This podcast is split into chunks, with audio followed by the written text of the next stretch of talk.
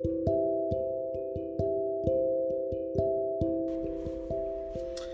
guys, I'm back again. Safra Sumro for and reading Becoming Supernatural by Dr. Joe Dispenza. This is a fantastic book that is actually telling it has a scientific information and it's very powerful. If anybody can go through it, it can raise you to a different level. So today's topic I'm reading is making genetic changes. When uh, we used to think that genes created diseases and that we were at the mercy of our DNA.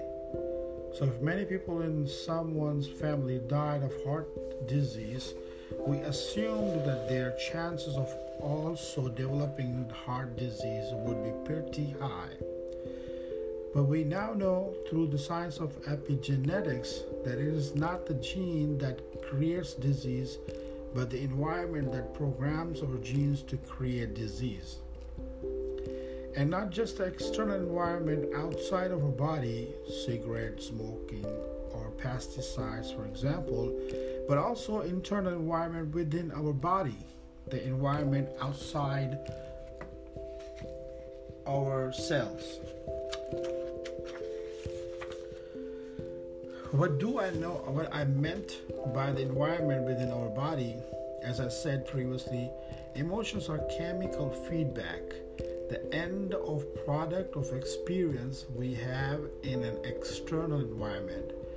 So, as we react to a situation in our external environment that produces emotion, the resulting internal chemistry can signal our gene to either turn on upregulating or producing an increased expression of the gene, or to turn off, down regulating, or producing a decreased expression of genes. The gene itself doesn't physically change. The expression of gene changes, and that the expression is what matters most because that is what affects our health and our lives. Thus, even though someone may have genetic predisposition for a particular disease, for example, if they their genes continue to express health instead of expressing their disease, they won't develop their condition and will remain healthy. Think of a body as a finely tuned instrument that produces protein. Every one of our cell except red cell, red blood cell makes protein, which are responsible for body's physical structure and physiological functions. For example, muscle cell makes specific protein known as actin and myosin, and skin cells make protein collagen and elastin. Immune cells make antibodies, thyroid cells make thyroxine, and bone marrow cells makes hemoglobin. Some of our eye cells make keratin, while our pancreatic cells make enzymes like protease, lipase, and amylase there isn't an organ or system in uh, the body that does not rely on or produce protein. They are vital part of our immune system, digestion, cellular repair, and bone and muscular structure. You name it. They are part of it in a very real way. Then the expression of protein is the expression of life and is equal to the health of body.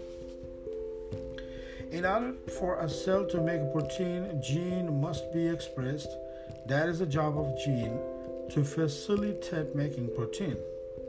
When signals from environment outside of cell reaches the cell membrane, the chemical is accepted by receptors outside of the cells and makes it its way to the DNA inside the cell.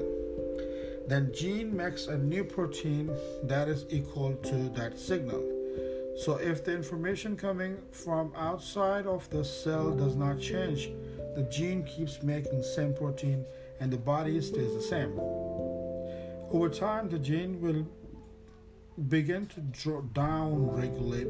It will either shut off its healthy expression of protein or it will eventually wear out and like like making a copy of a copy of a copy, causing the body to express different quality of protein.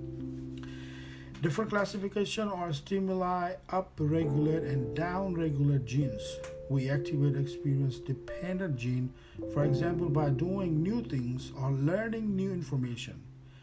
These genes are responsible for stem cells getting the instruction to differentiate, transforming into whatever type of cell the body needs at that particular time to replace cells that are damaged.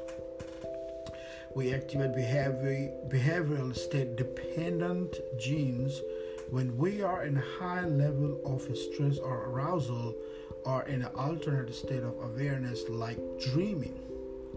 You can think of these genes as a fulcrum of mind body connection because they provide a link between our thoughts and our body, allowing us to influence our physical health through various behavior meditation, prayer, social, social ritual. For example, when genes are altered in this way, sometime within minutes, the those altered genes can then be passed on to the next generations.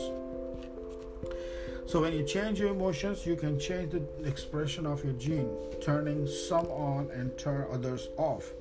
Because you are sending a new chemical signal to your DNA, which can then instruct your gene to make different protein upregulating or downregulating to make all kind of new building blocks that can change the structure or function of your body.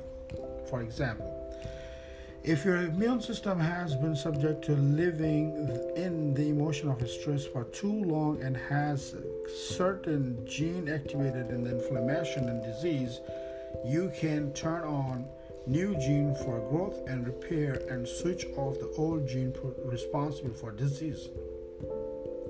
At the same time, these epigenetically altered genes will begin to follow new instructions, making new protein and programming the body for growth, repair, and healing.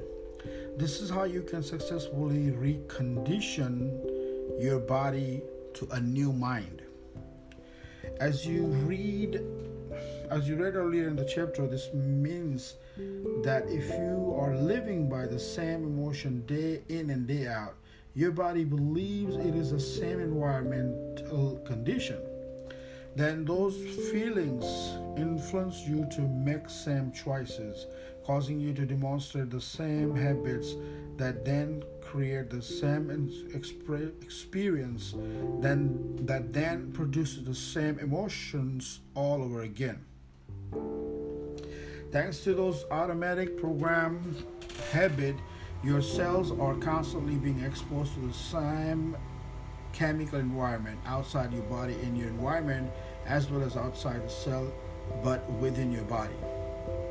That chemistry keeps signaling the same gene in that same way and you are stuck because when you say same your genetic expression stays the same and now you are headed for genetic destiny because you don't have any new information coming from the environment.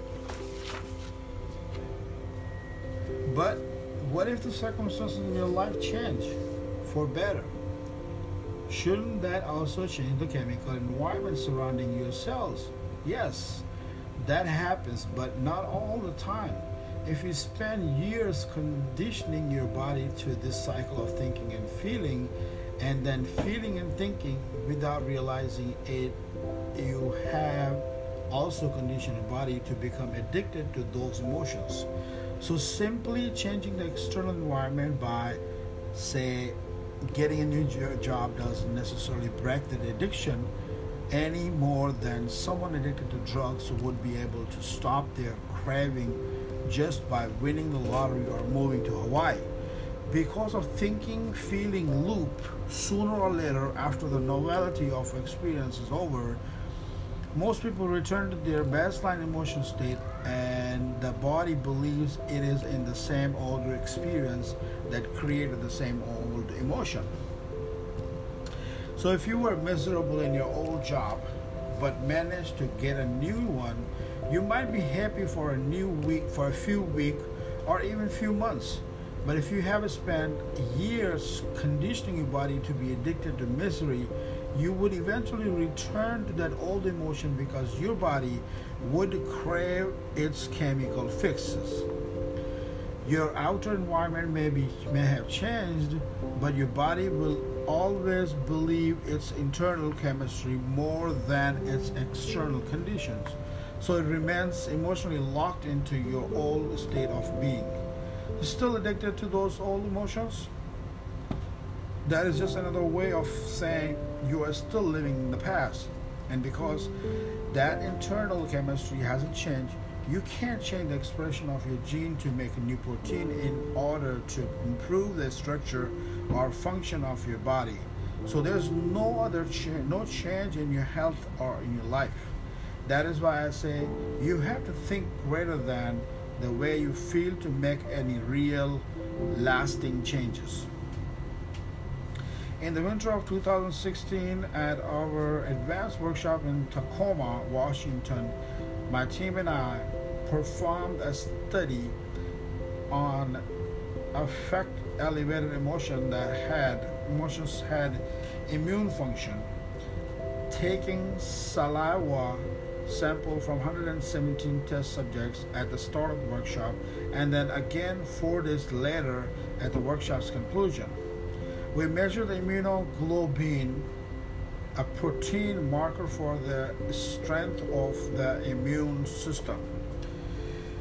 Immunoglobulin is an incredible powerful chemical, one of the primary proteins responsible for healthy immune function and the internal defense system.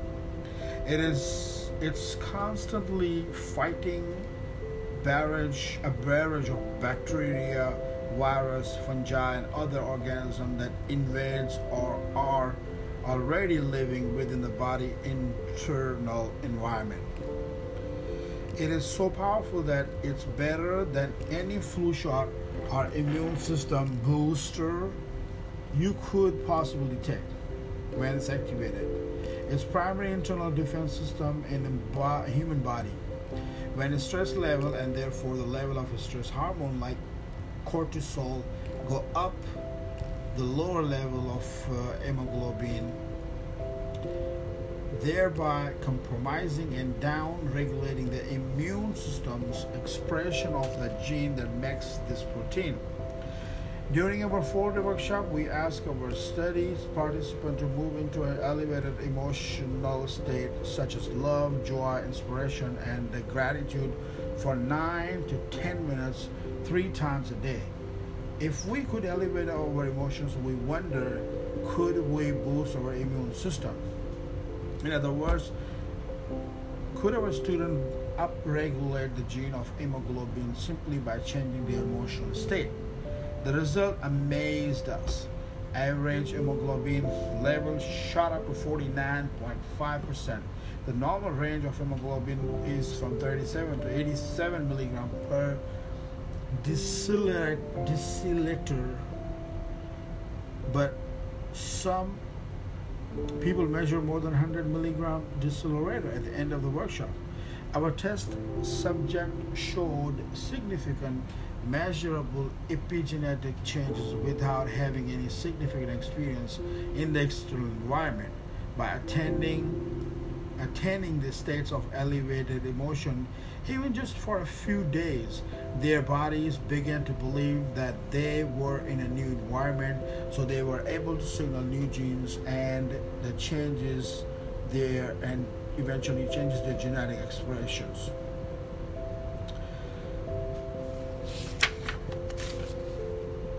This means that you might not need a pharmacy or exogenous substance to heal you.